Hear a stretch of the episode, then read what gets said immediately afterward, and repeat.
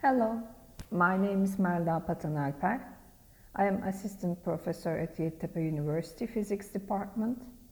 I am the instructor the Physics 303 Introduction to Metrology course. The aim of this course is to introduce students to the theme of metrology, to show the applications of measurement in science and technology, to gain perspective on national and international metrology organization.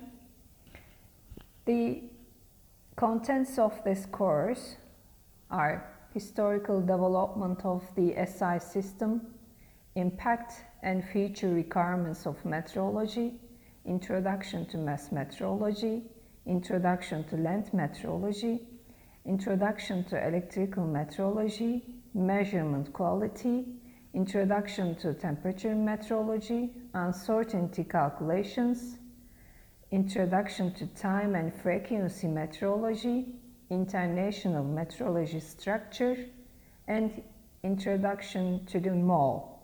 And also we will discuss the new determinations of the new SI units.